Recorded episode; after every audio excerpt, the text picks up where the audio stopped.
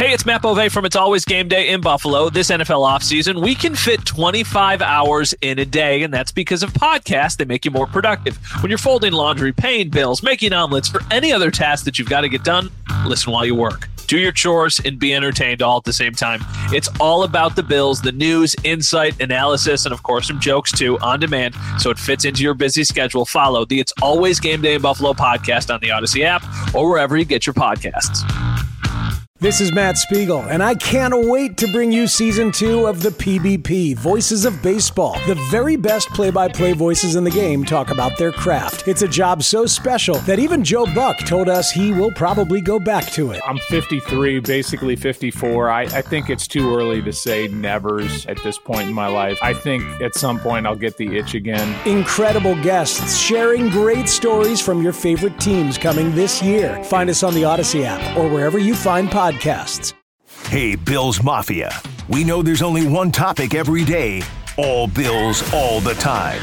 And now Matt Bove and Sal Capaccio are going really deep, talking Bills all year long, because it's always game day in Buffalo. All right, let's welcome into It's Always Game Day in Buffalo from our Odyssey sister station, 93.7 The Fan in Pittsburgh. And, of course, the First and Pod podcast with Danny Parkins, where they talk all about gambling and gives you a lot of picks every week. Andrew Fillipponi, how you doing on those picks this year, Andrew? I know you talk a lot every week about, you know, where people should place their money. How did it turn out for you this year? Well, I had the Steelers to make the playoffs, and that bet looked terrible around Christmas time. And then thanks to Mason Rudolph and him flying in to rescue the Steelers season, that saved my ass. That was my biggest bet before the season started, was them to get in.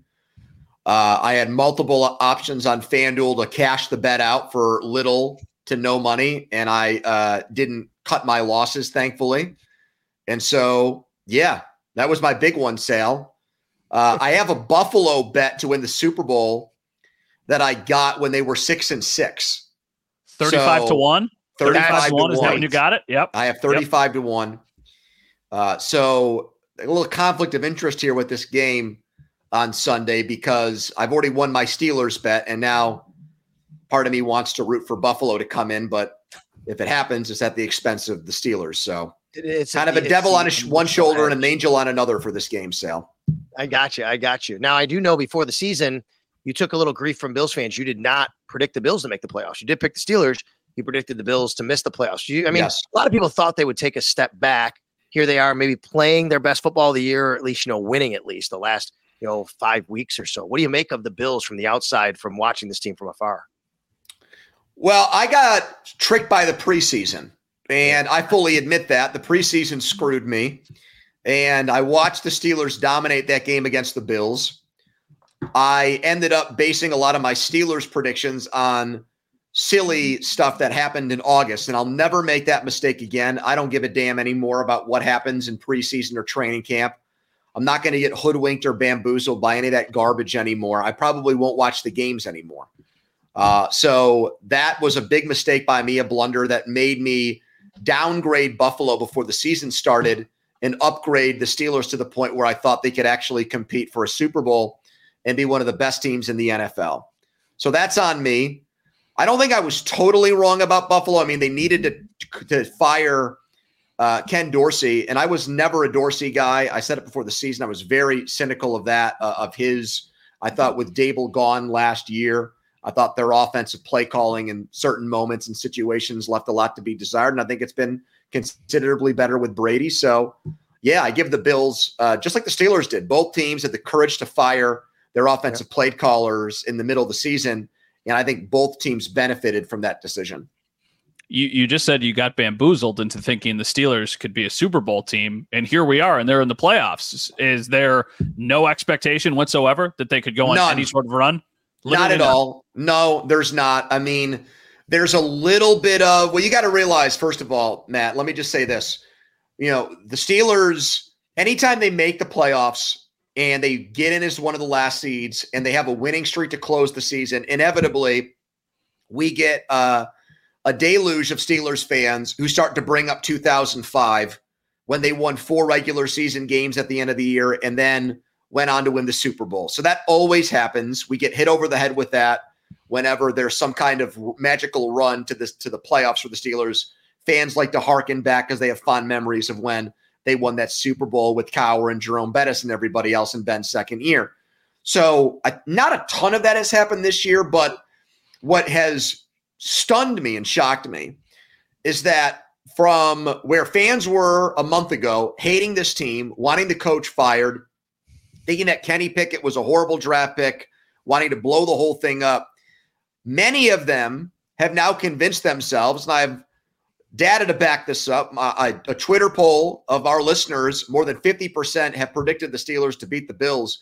They've now convinced themselves that this massive upset is going to happen on Sunday, and that the biggest reason why it's going to happen is because Josh Allen is going to shoot himself in the foot so many times that the Steelers are going to capitalize on that. It is shocking to me. This is a guy that many Steelers fans, including myself, have seen a lot of Big Ben in, a lot of early years, prime Big Ben. And now fans are like, he's going to turn the ball over so many times, and that's how the Steelers are going to win. It's wild. I don't agree with it. It's been fun to watch the interaction and see people talk themselves into it after where they were a month ago. But yeah, I give them zero chance. I give them next to no chance to win the game on Sunday. But Steelers fans, after thinking this team was going to lose out and finish 7-10, now think that they are going to beat Buffalo and pull off one of the more stunning upsets we've seen in the playoffs in the last few years. Andrew Fillipponi here on It's Always Game Day in Buffalo. I said to Matt earlier, even if the four guys, let's say, who are, you know, right now dealing with injuries for the Bills, very good players, starters, if they were all out, collectively it would not be as significant as T.J. Watt being out for the Pittsburgh Steelers. Would you agree with that? Yes. Yeah, name those four guys for me again, Sal. Dave Davis, Rasul Douglas, Taylor Rapp, and Tyrell Dodson, sorry. I mean, starting corner, starting receiver. I like Douglas a lot. I mean, Douglas has 4 interceptions in 8 games. He's been a big difference maker for you guys, so that's an interesting one. Now, the whole wind thing is a whole other conversation about how that's going to affect the game. There's obviously been a lot said and written about that in the last few hours. Yeah, that's the other thing Steelers fans have somehow erased from their memories is what, like the Men in Black pen, what happened in the 2022 season when Watt was out. They went 1-6. They only won one game, and that was when Tom Brady decided to go to Robert Kraft's wedding 2 days before they played the Steelers, and he came in here and played like complete garbage, and they won that game without him. Then Chase Claypool played well, which goes to show you what a miracle win that was for them. But yeah, I mean, Watt's the best, for my money, the best defensive player in the NFL. You can give me Pro Football Focus grades all you want. He led the league in sacks, quarterback hits, and he had an interception on Matthew Stafford in a game around the midpoint of the season where if he doesn't drop back into coverage and make that play, they lose the game and they're not in the playoffs. He can beat you any number of different ways: stop the run, bat down passes at the line of scrimmage, force fumbles, pick the ball off if he needs to. They don't beat the Bills in week 1 2 years ago in Ben's last season if Watt doesn't come off the couch after missing all of training camp in the preseason and play like an absolute menace. So I don't get where Steelers fans are coming from with this. They've given up in their last 3 playoff games 45, 48, and 42 points.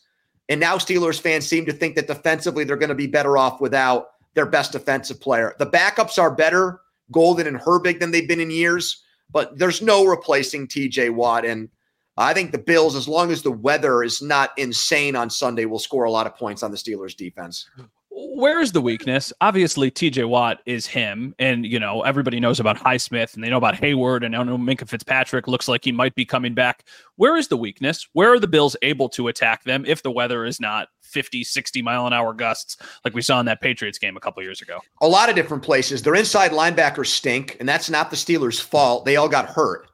So you guys have obviously had the Milano injury. This team had the guys they picked up in the offseason. All 3 guys have gotten injured. Cole Holcomb lost for the year. Quan Alexander done for the season. Landon Roberts is going to play, but he has a bad pec injury. And he's a guy that they really just signed to be a run stopper, and now they've been forced to use him as a 3-down guy. You remember him from Miami and New England, so the Bills are no stranger to him. And now they're playing guys like Miles Jack, who had purchased a minor league hockey team and started the transition to become a plumber in life. He actually applied. Yes.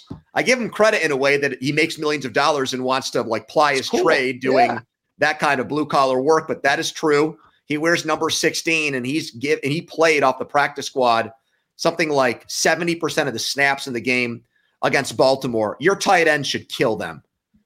Kincaid and Knox should have field days against the Steelers. Their second corner and third corner are major weaknesses. Guys, Levi Wallace has been terrible this year. And I had been a big Levi Wallace fan. I thought he got, by some Bills fans, probably not you boys, but got murdered for what happened by some in that last 13 seconds for the job he did. I don't think any of that was really his fault. But he was a steady player last year. He has taken a major step back this season. And what they're going to probably do is move Patrick Peterson back from safety to corner in this game. He's been hit or miss, up and down this year. Their slot corner has just been horrendous. So those are the places. And honestly, their defensive line too, I would say Hayward, great name, all-time great Steeler, but has been injured for most of the season and has been playing through it. And he's not the player that he was even when they played the Bills last year in this game when they lost 38-3. So a lot of different places to beat them. Their defense has lived off of those edge rushers this year. When Highsmith and Watt play well, they typically have good defensive games. That Miles Jack story reminds me of, you know, the group Boys to Men, the tall guy with the deep voice, Michael McCary is his name. And he like left the group to become an accountant because he really wanted to become an accountant someday. And he was in Boys to Men. My uncle is an accountant in Buffalo. He's very worried about this game. I don't know why. I've tried to convince him. Maybe he'll watch this podcast now or listen to it and he'll be persuaded by your rhetoric. Well, yeah. Let me ask you about the offensive side. The change to Mason Rudolph. Tell me what's basically truth and what's fiction about Mason Rudolph. Like what is, hey, that this guy has this, and what is, you know what, you know, there's some things there that you just can't really read a lot into that are going right. Definitely is processing things a lot better than he was when he started his last game a couple years ago. I've been stunned by how much more comfortable and calm he looks playing the position. I thought that was one of his worst attributes and traits as a player. I thought he panicked way too often, especially in the red area when they'd have drives and then they would stall out because they'd ask him to throw a pass and the part of the field where everything's congested and clogged up. And I thought he would really kind of just completely freak out. He's done so much better at that. He's gone through his reads so fast. You know, if first read isn't open, he's off to the second and third read. And it's not just, okay, first guy's not open, I'm just going to dump it off to a running back or something. He'll go to the second or third receiver, even the tight end. Like, I just don't remember him really since he played at Oklahoma State as being a guy that could do that. And things obviously were so much easier there because people were open all the time. Right. He's always been a beautiful deep ball thrower. It's not a huge arm like Allen's. It's not even as good of arm as Trubisky, but it's an accurate deep ball downfield. And I think that's what happened against Cincinnati. The Bengals were so scared to death that Freiermuth was going to have another big game because he killed him in the first matchup. They played the middle of the field and then Pickens went off. And then I think Seattle started to make an adjustment and, you know, Rudolph was able to step up to the challenge there and still get the ball distributed around to guys. Pickens came to life in that game too. So it doesn't take much for Pickens. You give him an inch, he's going to take a mile. He's one of those guys. He led the league in yards per catch. He is a knucklehead and a frustrating player, but God, is he talented. And I would say the same thing about Johnson, who's less talented, but can be an equal part headache. But when he wants to be, he's a very good route runner. And when his hands don't betray him like they did in Buffalo a few years ago when he got benched, he can be a pretty effective player. So, yeah, he's untapped those guys. The team definitely seems to be rallying around it. He believes in himself. And we'll see how far it takes him. I mean, it's a huge upgrade over what they got from Trubisky and even Pickett this year. He looks like a totally different quarterback. He completes a ton of his passes. He hasn't turned the ball over. He had a horrible throw at the beginning of the Baltimore game on a third down that should have been an interception, and he did not have another turnover-worthy play the rest of the game in horrible weather. So I've just been shocked by how well he's played since taking over for Trubisky. my casual observer from sitting here and watching Steelers games, whether they're playing before the Bills or after the Bills or whatever it is, I just sit, and I know it's more complicated than this, but I just sit there and they say, why don't you throw it to Pickens like double the amount that you do because he is so talented? Is it because they just did not have a quarterback that could get it to him and now they seem to have somebody who can? Or is it that he's just streaky? He's hot and cold. I think that's part of it. I do think that there's some, I mean, just to answer your first, to answer your opinion first, like it was a major outcry from fans, and one of the big chief reasons why they wanted the clueless offensive coordinator sacked was because he could not consistently find ways to get George Pickens the ball. So, yeah, that is a failure of the offense where a guy like that only catches the ball 40-something times in a season. Or 60-something times in a season, just a total debacle by them, 60-something times, just inexcusable. But there is more to it. I mean, the dude definitely takes plays off and has a lot of that, like, bad Randy Moss in him, where he's very temperamental. He's, I think, very mercurial, and those types of things happen play to play, quarter to quarter, game to game with him. And I think that those same things plagued him at Georgia. I think more than the knee injury, I think that's why he sunk to the second round, because I think that the guy came with not off-the-field baggage, but just some maturity baggage and professional baggage that teams just didn't want to have to deal with. I do think that from a route running standpoint, there's still a lot of growth there. I mean, if Stephon Diggs is a 10 out of 10 in that regard, I think Pickens is like maybe a 3 or 4. So I think there's a lot of growth there for him. I do think the quarterbacks have a lot to do with it. He could never get on the same page with Pickett. And I also think the quarterbacks were under pretty strict, maybe not orders, but a trickle-down effect from the way the coach viewed the team and the offense. I think he wanted to win a lot of games with defense, and there was a tendency to play not to lose and ask the quarterback to just not turn the ball over and win games ugly. And I think when you do that, it takes away maybe the risk reward of throwing the ball up to him and asking him to make a play. They tried that in Indianapolis, and there was an interception by Trubisky, and it was one of the bigger turning point plays of the game. So, yeah, I mean, Pickens – I thought going into the year he was going to be one of the 10 best receivers in the NFL, and he's let me down big time in that regard. All right, last one from me, and we appreciate your time, man. Sure, Sal. I want to ask you about Mike Tomlin's future, and there's been a lot here. I'm a Mike Tomlin fan, but I understand the sentiment.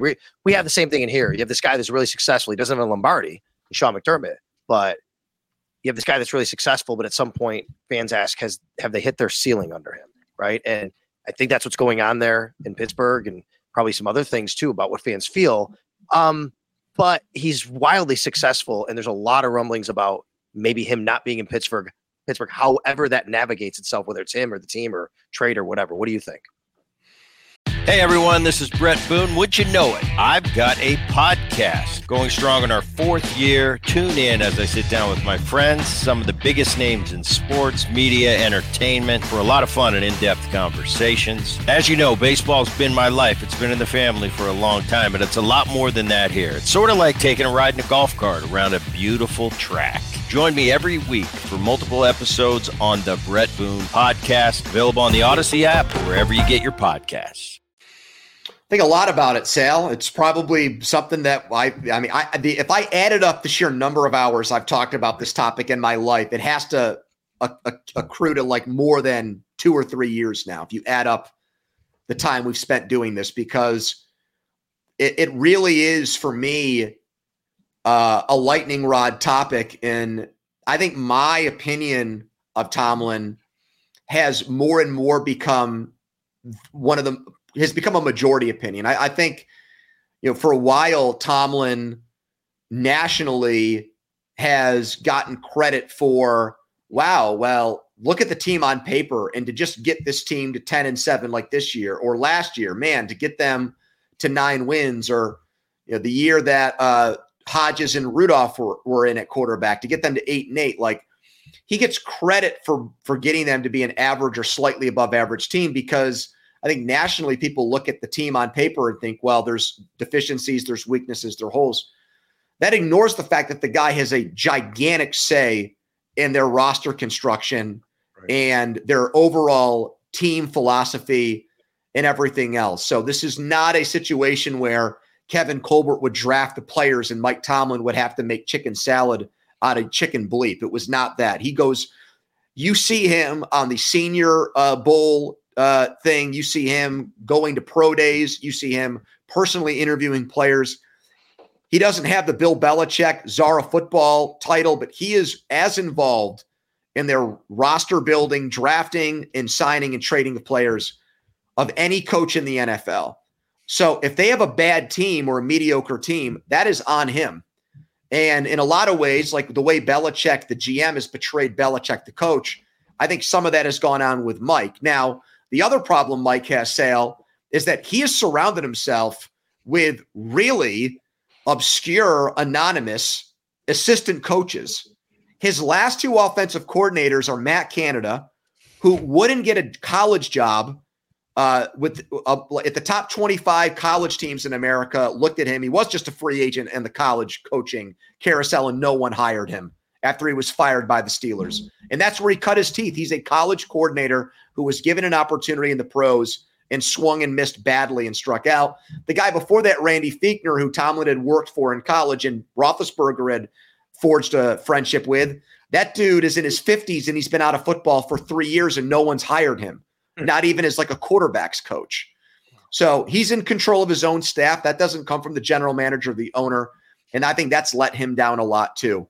So these are the types of things I think where if you're not in the bubble, if you're not around the Steelers every day and you're just talking from ESPN or Fox in LA or something, or even like you guys looking in when the Steelers play the Bills, might not know that. And I think that that's partial. That's a big reason why I've got questions about Mike Tomlin. It's going to be 7 years without a playoff win if they lose on Sunday. That's the second longest drought in franchise history. We have no idea if Kenny Pickett's a good quarterback. That's a guy that he wanted in the draft.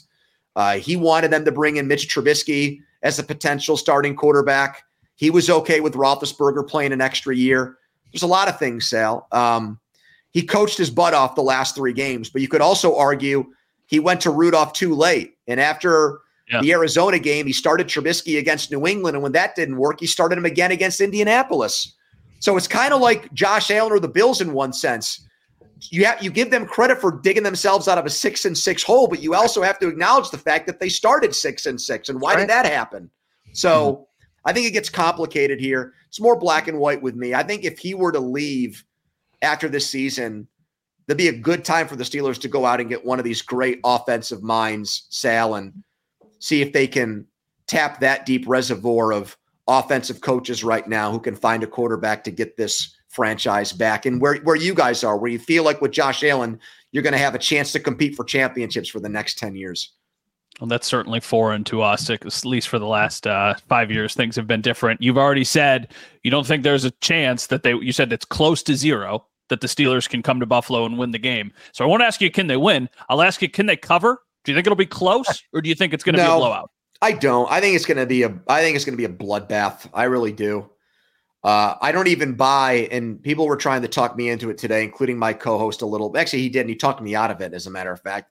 I'm not even sure the win thing is going to be a big help for them.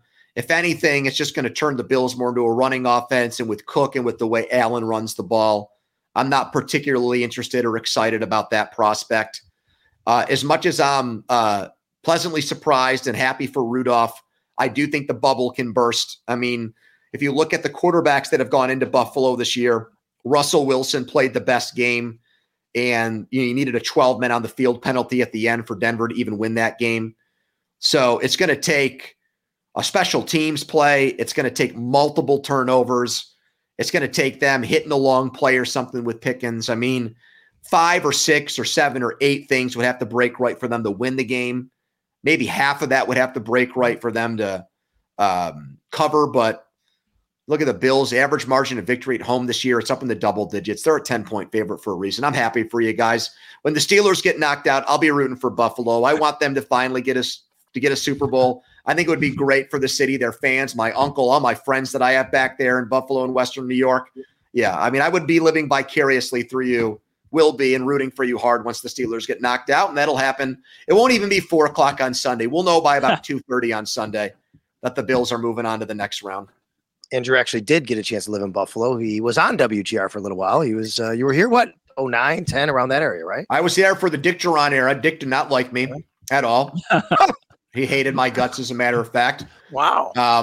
Yep. Their PR director, I think, complained to my boss about me. I don't even really know what I did wrong, Sal. I was just me. It's not even like I was going on the air killing the guy and pounding the guy. He just had a problem with me, I guess. I don't know, but wow, listen, yeah, those were fun times. There's been plenty of stories about that from back around that time period and before here in Buffalo. I didn't get the Christmas football. I mean, they used to give out like a chocolate football. Did you know about the story, Sal? You wear this? No, I did. Tell us, please. Okay, so they used to give out, and other like media members from that, like Paul Hamilton, I think could, or Mike Shope or Chris Parker, any of those guys would back me up on this. They would give out like a Happy Holidays big chocolate football to the media members that they liked. And then if you didn't get one, you would know that you were in their crosshairs or on their naughty list. Come on. I'm serious, man. I'm dead serious about that. He's 100% right. Even I know about this. Oh, I've definitely heard the story about the chocolate footballs before. Yes. Now, I was in my early 20s at the time, and there was a lot going on. Bars were open until 4 a.m. So, maybe I'm a little bit hazy on the exact facts of this. But, yeah, I remember it being a big deal that I didn't get a chocolate football in December of 2008. Apparently, the Bills starting 4-0 that year and finishing 7-9, and the critical coverage they received, they thought was out of bounds. But whatever. Good times. Wow. Trent Edwards, Stevie Johnson, things of that nature. Well, now you're covering all things Pittsburgh sports, 93.7 The Fan, First and Pod with Danny Parkins. You and I have talked many times. First time we get to see each other on video, so it's good to see you, buddy. And you too, Sal. You're doing a great job, man. Keep it up. You two guys rock. Thank you. All right, thank you. That is Andrew Fillipponi, and we are Always Game Day in Buffalo. Matt Bove, WKBW TV Channel 7. Sal Capaccio, WGR Sports Radio 550. Enjoy the game. We'll be on after that, of course, to tell you all about it. And thanks to our producer, Mike Rabier, here on It's Always Game Day in Buffalo. Matt, have a great rest of your week. Stay warm, buddy. Thanks, buddy.